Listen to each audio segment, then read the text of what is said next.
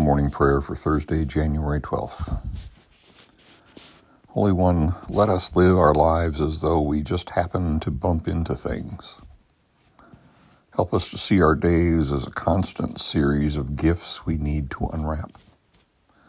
Some of those gifts delight us and others challenge us to learn or grow. Keep us from bubble wrapping ourselves from reality. Keep us from hiding from you, the bringer of gifts keep us from snap judgments because sometimes we don't see the value of a gift until much later. Help us to trust your constancy of love and joyfully engage with every day.